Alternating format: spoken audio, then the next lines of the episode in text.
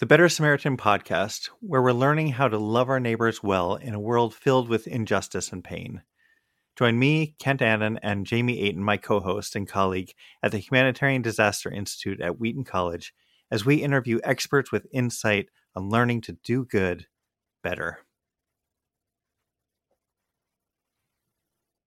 Hello, everybody. Joel here. I have three announcements at the top of the show. The first is Happy Thanksgiving. If you're listening to this on the day it comes out as Thanksgiving here 2020, we hope you have a wonderful time with family, friends, and have a great day of thankfulness. Second announcement is our book giveaway winner. For this book, we're giving away The Bruised Reed by Richard Sibbes, courtesy of Banner of Truth. Jesus Archuleta is our winner for this book giveaway. We will be in contact with you shortly to get that mailed over to you. Last announcement is that Troy and I are taking this week off because it's Thanksgiving, but we wanted to put something in the feed. And so we talked about revisiting an episode that we thought more people should have heard and maybe didn't at the time. And so today that is the CI Scofield episode. So so if you're new to the show and you haven't heard that one yet or you skipped it when it came through the first time, give the Scofield episode a listen this time through. Have a wonderful Thanksgiving. Have a wonderful week. This is Troy and Joel and you are listening to Revived Thoughts.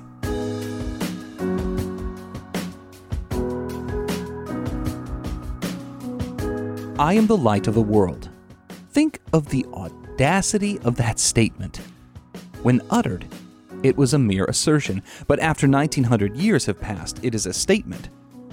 Every episode, we bring you a different voice from history and a sermon that they delivered. Today's sermon was preached by C.I. Scofield. It was preached likely in the late 1800s in America. Joel, Cyrus Ingerson Scofield, who uh, went by C.I. Scofield, is a name that is quite famous and controversial. In this sermon we're going to listen to, he gives a very scientific but bold apologetic for believing in Christ. And it makes sense because in the age that he lived in, he lived at a time when there was a lot of doubt. There's really the beginning of kind of this liberal movement that's going to kind of undo the Christianity side of our of our culture and the religion that had kind of been controlling America up until up until that point. It would be common for people to say they were a Christian going to church and the things that happen right around here with Darwin and a lot of other people will begin the process of that ending. And yet, I have to say that Scofield's life story was actually what really fascinated me in all of this. And, and it was probably one that will, if we were to be honest, require more than just one episode to fully untangle. But for starters, if I can just he did, he seemed to have made it his goal to live in every state of the union. This isn't really important to the episode, but from my count, he lived in New York, uh, Missouri, Kansas, Michigan, Tennessee, uh, Texas, and Pennsylvania. And that's all I can remember just off the top of my head. That's a lot of states for a guy in the 1800s, at least. Yeah, yeah. I actually didn't know this uh, until we did research for this episode, but he spent a lot of his life and a lot of like key moments in his life happened about an hour away from where I grew up and now currently still live. Uh, and I had no idea. And this back in the 18, you know late 1800s when it was the Wild West out here in the Midwest. So I had no idea about his history and his past. I knew the name Scofield because when I was in high school, Scofield was like I, I don't know if it was new around that time, like the Scofield Study Bible. I mean, I know there's been renditions throughout the years, but and they must have just had like a publication that was being advertised because that was the one to have. But I didn't know anything about him growing up, and I learned a lot during this uh, research for this episode. He was born in Michigan in 1843. His family had a Puritan background, but according to Scofield, he was raised lightly Episcopalian. His mother died when he was very young, and he had no formal schooling. Again, so he was born in 1843, so that means when he was a teenager, towards the end of his teen years, the American Civil War broke out. At the time the war broke out, he was living in Tennessee and he would enlist as a Confederate in the Civil War, which I don't think we've ever had. Have we had any Confederates? Soldier. And no, I think this is our first Confederate soldier. Very so for people who already don't like C.I. Scofield, you've already got some ammo sure. in your gun there. this is pre salvation though, so I feel like it's a little bit different. Yeah. He served in three pretty major battles as a soldier, and he ends up getting injured and awarded a Medal of Bravery during that last battle. So after this, he goes back to Lebanon, Tennessee, having been kind of formally discharged. You got injured, we don't need you anymore. But then they uh, they reenlist him into the army, and as you know, historically the South does not go on to win this war, and so it makes sense that they didn't want to let a good soldier go home. But Scofield kind of wasn't having it. He he instead uh, he's told to report to this base in Tennessee, but he slips off into Kentucky. Uh, they say, "Hey, we'll we'll let you over, but you got to pledge to the Union." He pledges to the Union. Some may have called him a deserter, but the guy was less than 20. He'd already served three battles. He got injured fighting for them. He was told to go home, got a medal and everything, and then, uh, yeah, we need you to come back. I personally, I will probably want to skip out on all that too, and just say, nah, I think I've fought. I'm good. I'm out. um, he gets a job working with a clerk's office and, and over in Missouri and starts studying uh, the law. Yeah, and part of this was because he he kind of married into a, a pretty well off family. He married in 1866 to a woman uh, named Leontine. She was French. She was a French Catholic woman, and, and she came from a, a very well connected family. It was her brother that got Scofield his first job at this law firm. Two years later, in 1869, he begins working in Atchison, Kansas, and finishes his law studies there. He took the Kansas bar exam and passed, and in 1873, President Grant appoints him to be the youngest attorney general in the country's history at age 29. So his life's going all right so far. As he's growing up, he's the youngest attorney general of all time uh, and has a pretty well off job. But uh, he only keeps that job for six months, and it's a pretty crazy six months how that unfolds. This is the beginning of a, of a dark dark period for our guy. So there's a few different ways this next part of the story is told. The people who dislike Scofield, uh, they have one version, and then the people who like him, they have another. We're gonna just kind of give you the best interpretation as best as we can, kind of balance it out here. Whether it was because of his past in the Civil War or because he got mixed in with bad company during his visits to Washington, he became a heavy alcoholic, a, a, a big drinker during this time.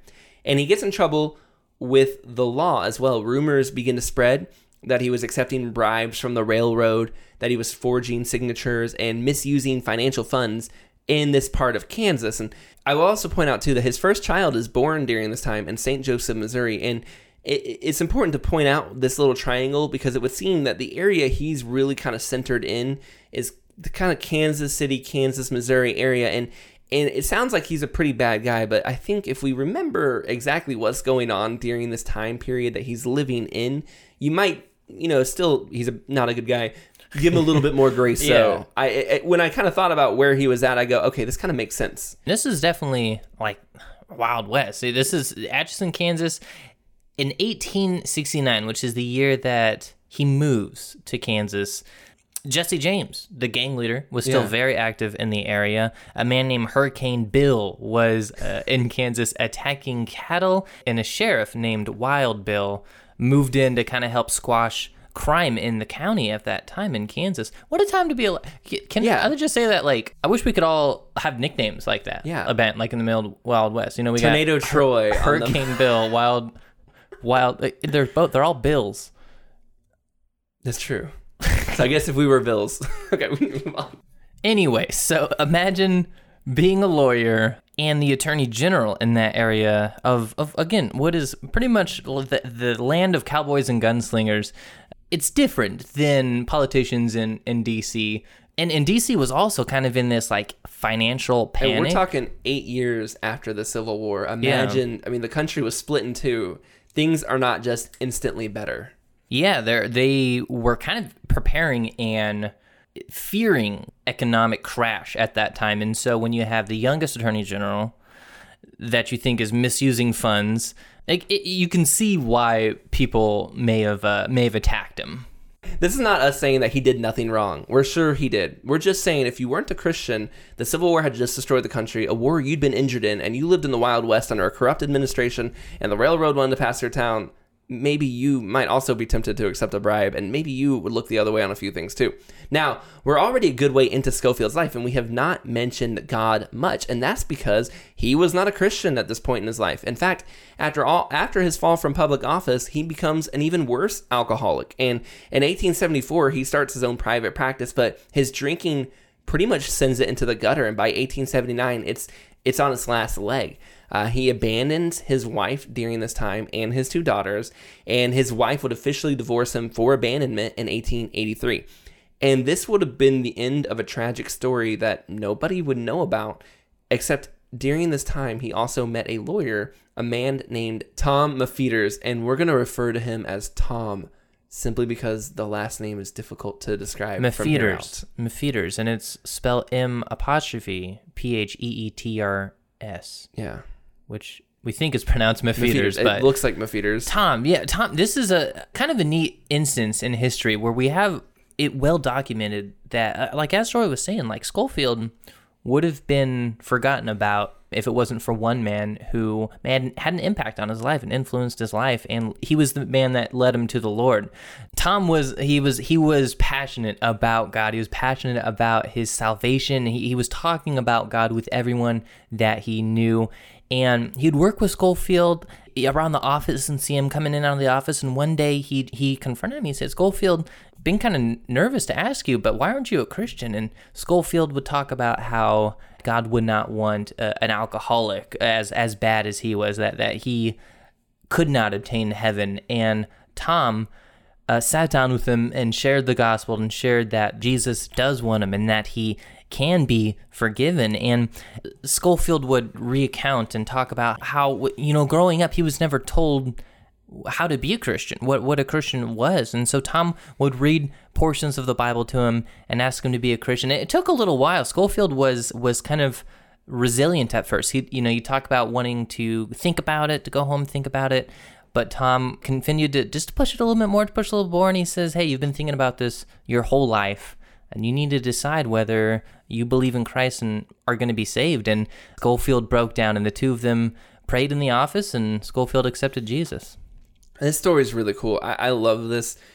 I, for starters, just if I heard somebody say, I'm going to think about it, I would consider that a victory and go home and be like, guys, pray for him. He's thinking about it. And I love that Tom goes, No, you've been thinking about it. Now make a decision right here, right now. The Holy Spirit probably leading through that. But that is just, I, that part really got to me. But the other thing, too, I think this is the latest coming to the Lord, you know, accepting Christ in our history of the show. He's 36 years old, give or take, at this time when he comes to Christ.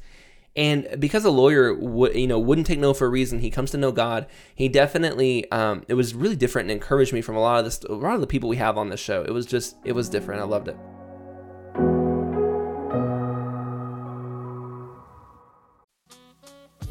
This episode is brought to you by the Better Samaritan podcast with hosts Kent Annan and Jamie Aten. The whole idea is we're looking at how do we do good better. The Good Samaritan helped out along the road, but then in Dr. Martin Luther King's sermon, he talked about how we want to also figure out why did the person get beat up along the road. So we want to make the whole road safer. So that's the that's where we're coming from on this podcast. Far too often, we've seen good Samaritans whose hearts were in the right place, but because they weren't also helping with their smarts, they actually ended up causing harm. So we really want to bring both our, our faith and look for biblical understanding, as well as what can research and science teach us to be able to help us do this work better. Most often, it's these small acts of kindness that make the biggest differences in the lives of our neighbors. And so on the podcast, we explore those small ways to get involved, those tangible, practical, concrete ways of what it means to love our neighbors. You can find Better Samaritan anywhere you get podcasts.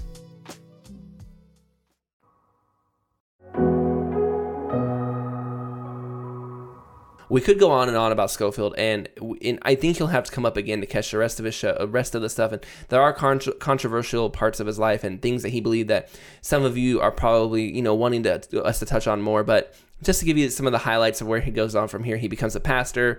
Uh, he gets a he gets a new family. Um, Ray does things better by them than the first family. The alcoholism part of his life changes, and he ends up serving alongside D.L. Moody. He was actually kind of D.L. Moody's replacement pastor, and the Scofield Bible ends up being one of the most, you know, famous Bible commentary sets, the one that you were talking about Yeah.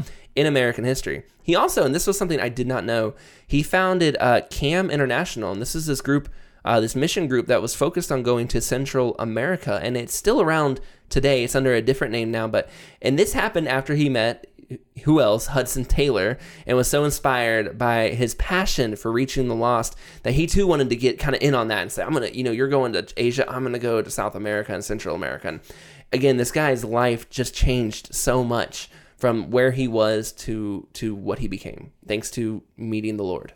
Yeah, and this sermon that we're about to listen to, he talks about the person of Jesus Christ and how important it is to remember who our faith is in. He talks about him almost like in a scientific way, you know, as this person who has changed history, kind of kind of looking at his effect that he's had on society as a whole. And you can kind of see in Scofield's life how he was changed by the revivals and how this whole sermon is kind of designed in a way to show how real Christ is.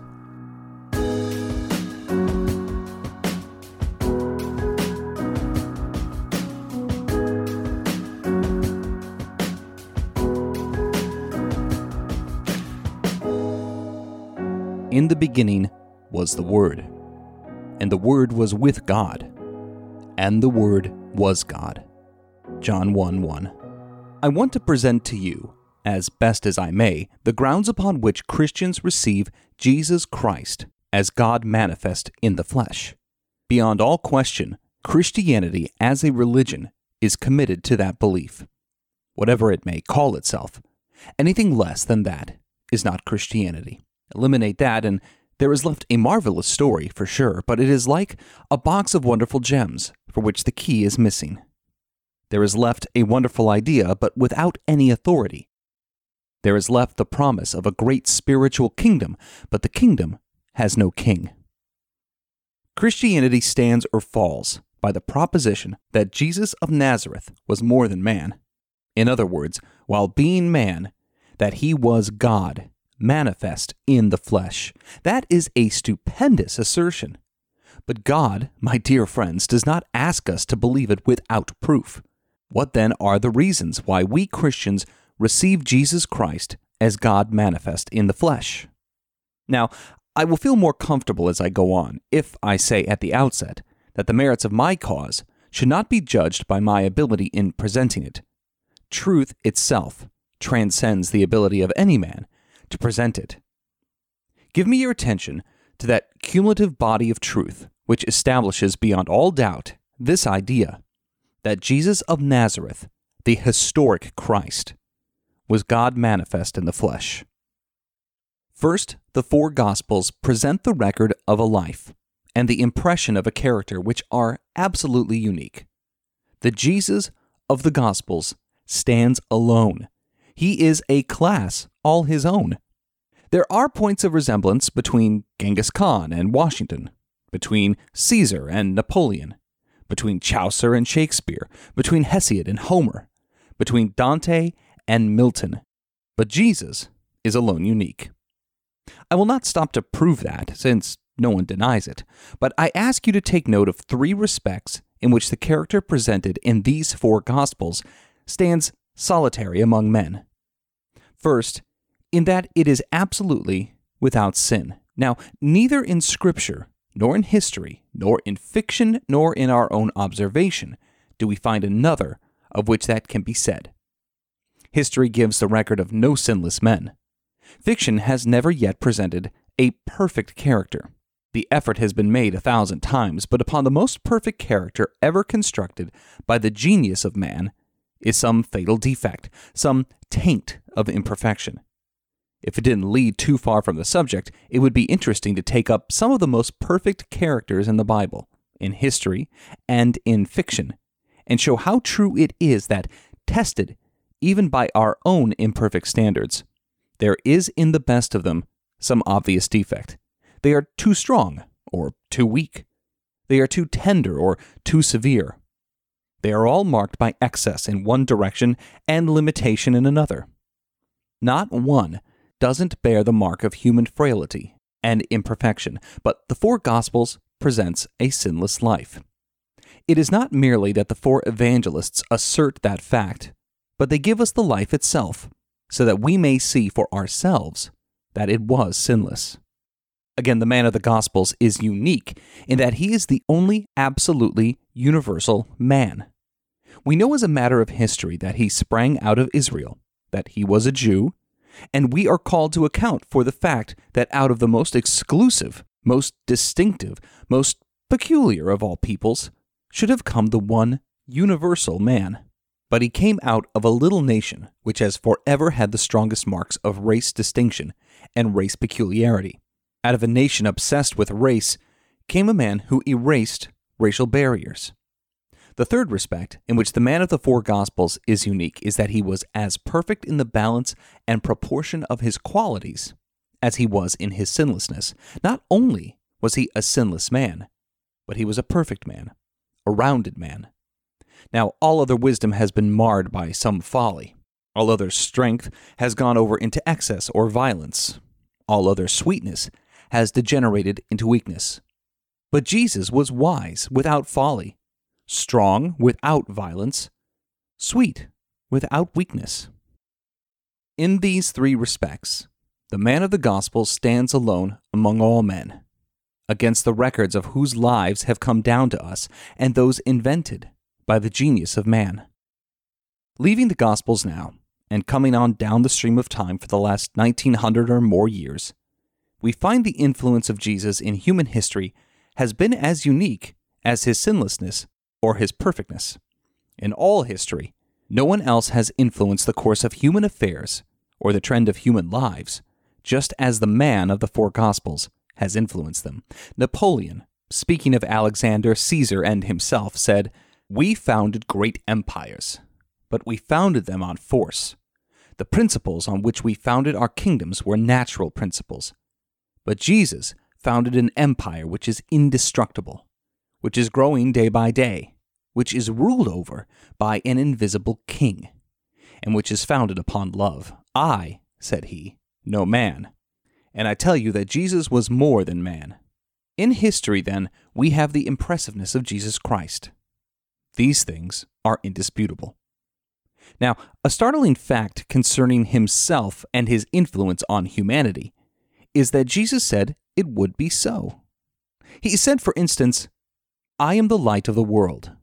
John 8:12. Think of the audacity of that statement. A young Jewish peasant, a carpenter by trade with no education, without acknowledged rank, without wealth, announces to a little group of converted fishermen and harlots and tax gatherers that he is the light of the world. When uttered, it was a mere assertion, but after 1900 years have passed, it is a statement which now has evidence in its favor. Think of the audacity of it. Not Homer, not Socrates, not Plato, not Moses. No, it is not one of these, but a peasant who says, I am the light of the world. Dear friends, these are undisputed phenomena. No one can or does dispute them. That explanation which adequately accounts for them all is the one upon which a reasonable person will agree with. Is that not a reasonable statement? You may be interested to know that this formula belongs to the vocabulary of the sciences, not to theology. In the investigation of nature, certain material phenomena are to be accounted for, and science says that explanation, which adequately accounts for them all, is the true explanation, and reason says, Amen. It can scarcely be necessary to refer to the various theories which have been claimed to account for the phenomena which we have been considering, but which have been abandoned as inadequate. It was said, for instance, that Jesus was invented by the evangelists, that the writers of Matthew, Mark, Luke, and John invented the character which they present. It was pointed out long ago by the unbeliever Renan that only a Jesus could invent a Jesus.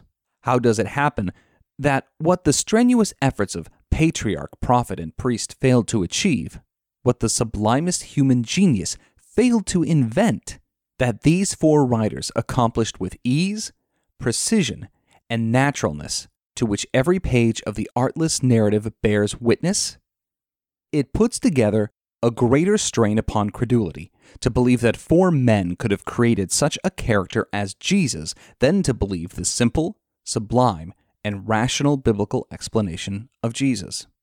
How did it come that four different accounts, written by different men at different times in a different style, and selecting for the illustration of this character different incidents very largely, should all succeed in producing identically the same impression? If you read Matthew, you get the impression of a sinless being, perfectly wise and universal. If you read Mark, there comes to you the impression of the same sinlessness, the same universality, the same perfection of character. And if you read Luke and John, the impression is precisely the same. It does violence to reason and probability to say that such men could invent such a character, but the theory has passed out of the minds of men as inadequate and irrational. And I refer to it merely to show how men have striven to avoid the only reasonable conclusion concerning this character. Another theory, which had possession of unbelieving minds for a time, was the mythical theory of Strauss. The theory which said that the Jesus of the Gospels was a myth, that the Gospels, as we have them, were slowly built up through some 400 years, and that the first crude record was subjected to numerous prunings and increased by numberless inventions. Finally, there came out the picture which we have of Jesus of Nazareth. Well, even Strauss abandoned this theory before he died, and he did it because the severest hostile criticism was compelled to concede the authenticity of at least four of the epistles of the Apostle Paul, that they were written within 30 or 35 years after the death of Christ, and because of these epistles of Paul, there is the feeling of the same character. There are the same affirmations concerning his personality, and the same doctrine concerning his work, and the purpose that brought him into the world. And Strauss admitted that 30 years was too brief a time for the development of a myth. So that theory was abandoned. Just recently, as many of you know, there has been discovered a work, known once to have existed but believed to have perished, the Diatessaron of Tatian, the work of a man who was born in the year in which the Apostle John died. And this work proves that the four Gospels, as we have them, were at that point in existence. Exit, then, the mythical theory. But the problem remains. We have to account for Jesus how will we do it? You know the biblical solution. In the beginning was the Word, and the Word was with God. John 1 1. And the Word was made flesh and dwelt among us. John 1 14. That is the biblical solution. Now, no one can question the adequacy of this solution, for it perfectly accounts for all the phenomena. If this unique being were indeed God, manifest in the flesh. His sinlessness is accounted for. The rounded perfection of all the attributes of his character is accounted for. And his unique influence in the world is accounted for. No one questions that. It is a complete solution of all the phenomena. Now we are prepared to see how perfectly the solution harmonizes with adequate motives for an incarnation. First, if God was ever to be fully revealed to man, there lay upon him the inevitability that he should do precisely that thing. All of nature, all of history, all of the Bible is in truth the unveiling, the self disclosure of God. If you look out upon the universe, you see his handiwork. You remember how short, and it seems to me unanswerable, is the Apostle Paul's argument from the universe for the existence of God. Every house is built by some man, but he that built all things is God. Hebrews 3 4. If we see a house, we do not think that it was built by anything less than a man. We look out upon this great universe and say, nothing less than God has been here. From the universe, we get a revelation of God's power. We get a revelation of his wisdom. But how far off that God is from a mortal being on this earth, stumbling along a dark path which he never trod before and will never tread again, to fall at last into an unexplained grave. When God puts his self revelation into words, there is, of course, an immeasurable advance, but also a kind of incompleteness. You know how we try sometimes to describe a thing in words. Then we do better than that. We make a picture of it. But when we are able to lead the person to whom we are endeavoring to communicate the idea to the very thing itself, then the description becomes intelligible. The picture is full of meaning. Suppose I was trying to describe to you the beauty of the sunset, and you had never seen a sunset. I might pile words upon words and fill them with color, yet I should give a very imperfect idea of a sunset. But if I could take you to some western slope and let you stand there while the sun sank behind the cloud palaces of the sky, fusing their dull grays into purple and scarlet and gold, and the glory and beauty of the sunset gave themselves to you, you would no longer need my words, for you would know for yourself. Now there is God, infinitely tender and beautiful and glorious, and here are we, finite and stupid and earthly. And can you think of any other way by which it would be possible for God really to make himself known to us? Is there any other way except to enter into a human life and translate deity in its power and perfection?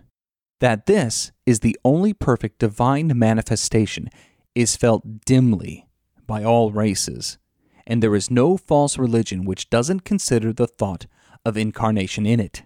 The thought that the God they seek and whom they serve and worship has at some time incarnated himself in a human life.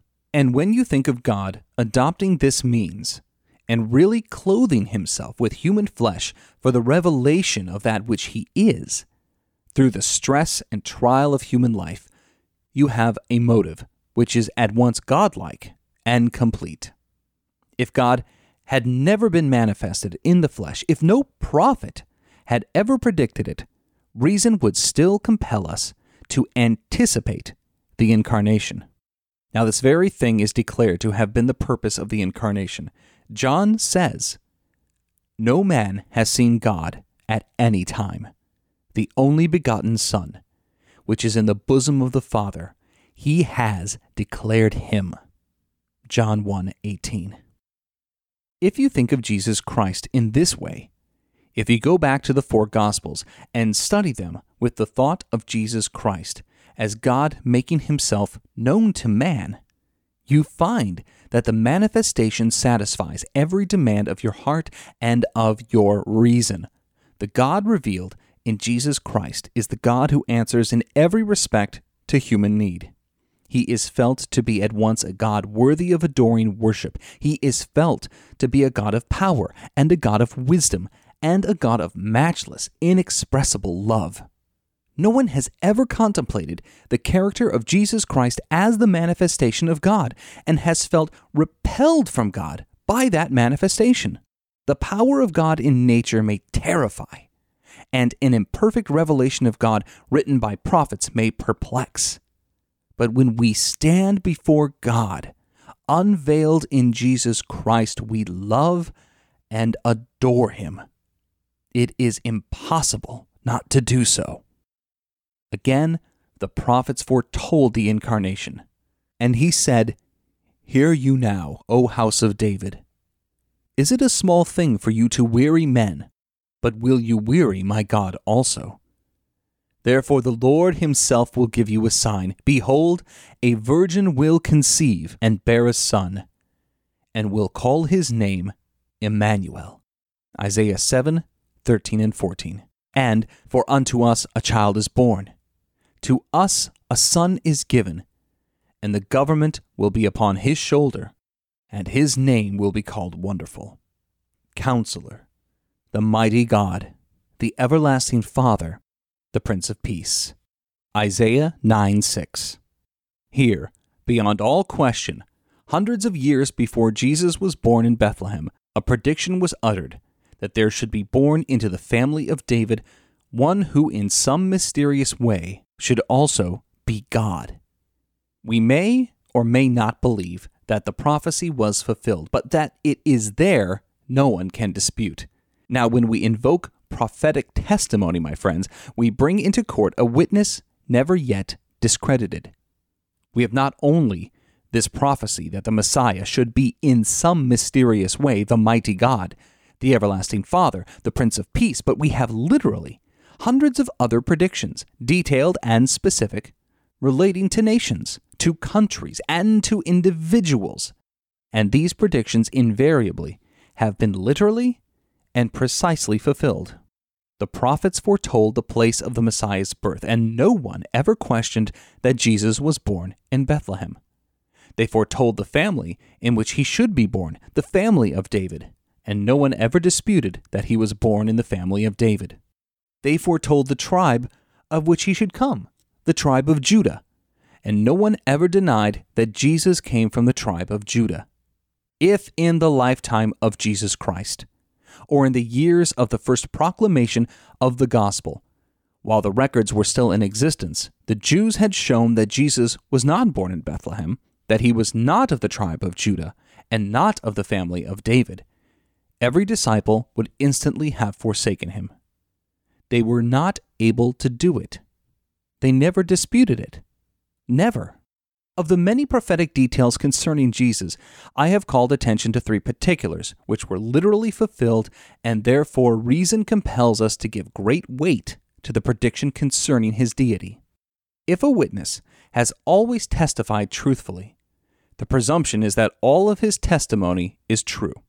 A third incontestable proposition is that Jesus himself claimed to be God manifest in the flesh.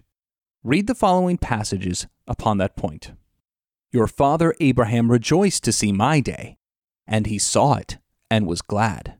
Then said the Jews to him, You are not yet fifty years old, and have you seen Abraham?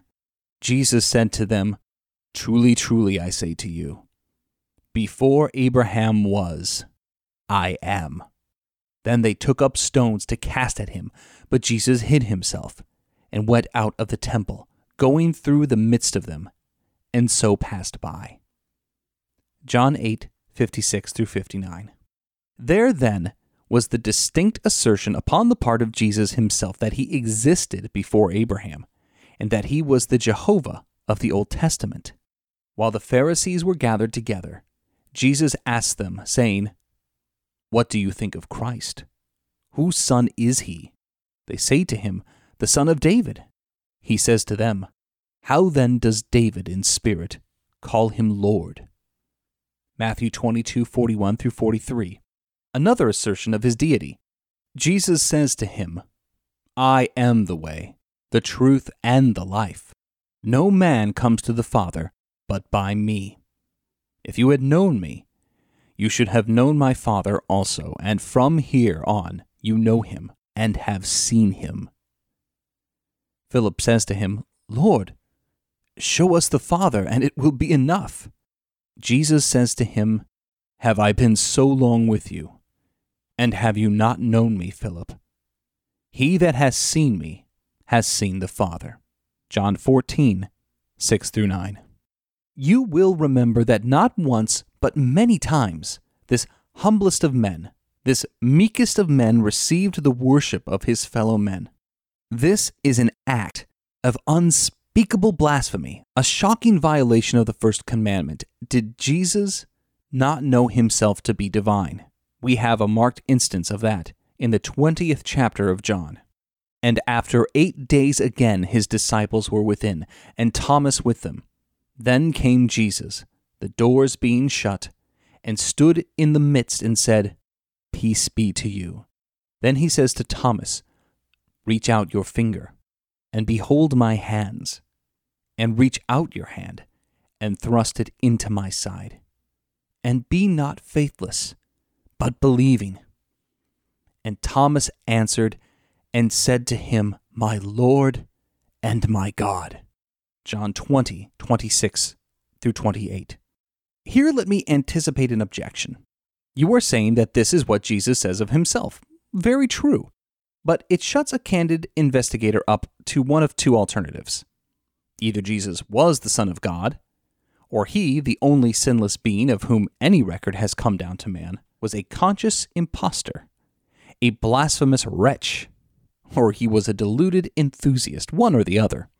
It does not matter which of these latter alternatives you take, the position is abhorrent to reason that a sinless being would consciously, deliberately commit the most flagrant of all sins in violation of the first commandment You will have none other gods before me, Deuteronomy 5 7, could be explained only on the ground of insanity. But the whole record of Jesus' life gives the feeling to a candid observer that he has his sanity, his strength of mind, his perfect wisdom and self poise and the effect of faith in him as divine has ever been to purify the character and lift it up and sanctify it. On the other hand, were Jesus a weak religious enthusiast, you have to account for the undeniable fact that a self deceived fanatic was the author of the only perfectly pure religion, which, when applied to sinful lives, has demonstrated its power to transform them into holiness. By either alternative, we are shut up to a greater inconsistency and to a greater demand upon our credulity than to receive as true the simple and sublime statement of the Word of God that for the purpose of making himself known to a race which had gone astray from him, he, in his infinite love and pity, clothed himself with flesh and lived among men that they might know him. Come to him, trust him, and love him. Remember, too, that other all compelling motive to incarnation which grows out of our guilt? The most evidently godlike thing in all Scripture is the record of self sacrifice of Jehovah for the sins of his creatures. Only a sinless one could make that sacrifice. Only a deity could gather all sins into one final act. Only in the flesh could deity become a sacrifice. Well, you have here a great mystery. And if the doctrine is true, in the beginning was the Word, and the Word was with God, and the Word was God. John 1 1. There is one mystery God. How much do we know about God after all? How much are we, under human limitations, capable of knowing about God? The Word was made flesh and dwelt among us. John 1:14. Another mystery. We know a little more about man than we do about God. But men are great mysteries. Two mysteries, the mystery of God and the mystery of man, and these brought together in the incarnation. Indeed, it would be a difficult religion to believe if there were no mystery in it. That there are mysteries in Christianity is the very mark of God upon it. We have the fact of the deity of Jesus Christ, and it accounts perfectly for all the phenomena of his life and his character, and of the influence of that life and character upon personal experience and human history. No other theory will account for all those phenomena. Furthermore, it agrees with the predictions of the prophets and the testimony of Christ himself. Are we not, by these very process of reasoning, brought wordless to the necessity of believing that this explanation is the only one credible to sound human reason? Philosophy and Scripture agree in the consent that this explanation is adequate. It accounts for all the facts and accounts for them perfectly. There remains the testimony, upon which I did not dwell, of personal experience. Suffice it to say that for 1900 years, faith in Jesus Christ as a divine Savior and Lord has laid hold upon the most degraded human lives and lifted them up into purity. Faith in the deity of Jesus Christ has transformed barbarous into civilized nations. It has established a new standard of right and wrong. Even those who do not accept the personal authority of the divine Jesus know that human personality is the fountainhead of every blessing of light, liberty, and law under which they live. As we stand before that gentle and loving and mighty Jesus, will not our hearts confirm with trust and love the verdict of our reason, which compels us to proclaim the deity of Jesus Christ to be the essence of Christianity? In the beginning was the Word, and the Word was with God, and the Word was God. John 1 1.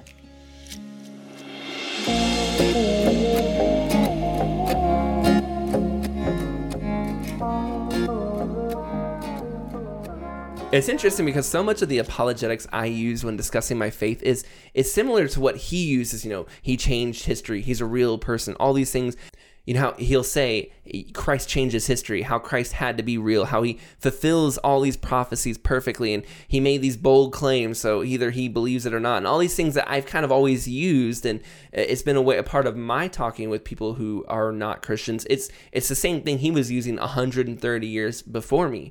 Um, at the end, he really talks about how faith in Christ takes the worst of us and turns us into something pure and good. And when you remember the background of who Scofield was, I mean, by all accounts, a really pretty terrible person. He's an alcoholic who abandoned his family, was a corrupt politician, all these things that are just not good. And he took that guy and he becomes a preacher who many people hear the gospel through. And yet, uh, and he would found a mission organization that's you know changed so many lives. This guy is telling you how Christ changes history and how Christ changes us too.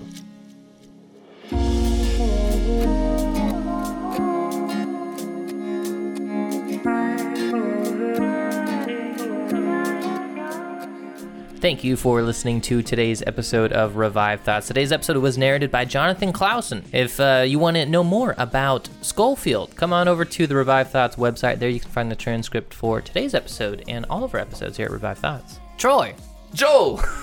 guess what?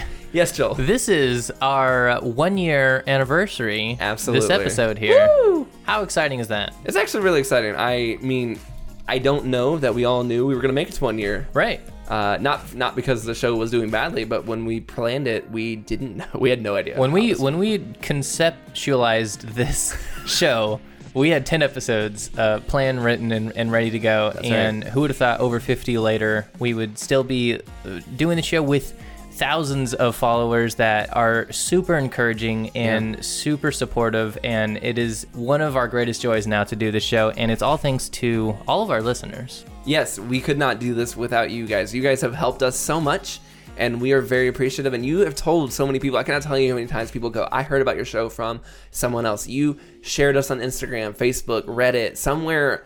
I saw the link, I clicked it, and I, I love your show. Or I heard you do an interview or whatever. So thank you to all of you who have supported us in some different way, whether you had us on your podcast or you told other people about us. We also ask that you continue to do this because we have 50 sermons, but I think Joel and I can definitely tell you we have many, many more sermons that we want to Yeah. bring back for you and many more stories that we want to tell you from here at Revived Thoughts. Everyone says this, that, oh, you're the best audience. I always thought that was the cheesiest line in the world, but really it's true. With you, you guys don't know how special you are. Joel and I regularly uh, check other podcasts our size, and you guys do amazing things that most people Yeah. really would love to have you guys as our listeners. i really We're- do think we have the best audience some of the best people I sound so cheesy. Everybody says it, but I promise you, when I check things and I check barometers and stuff for podcast statistics, for a show that is our size, you guys are doing stuff that other shows want uh, want their audience to do. This is Troy and Joel, and this is Revived Thoughts.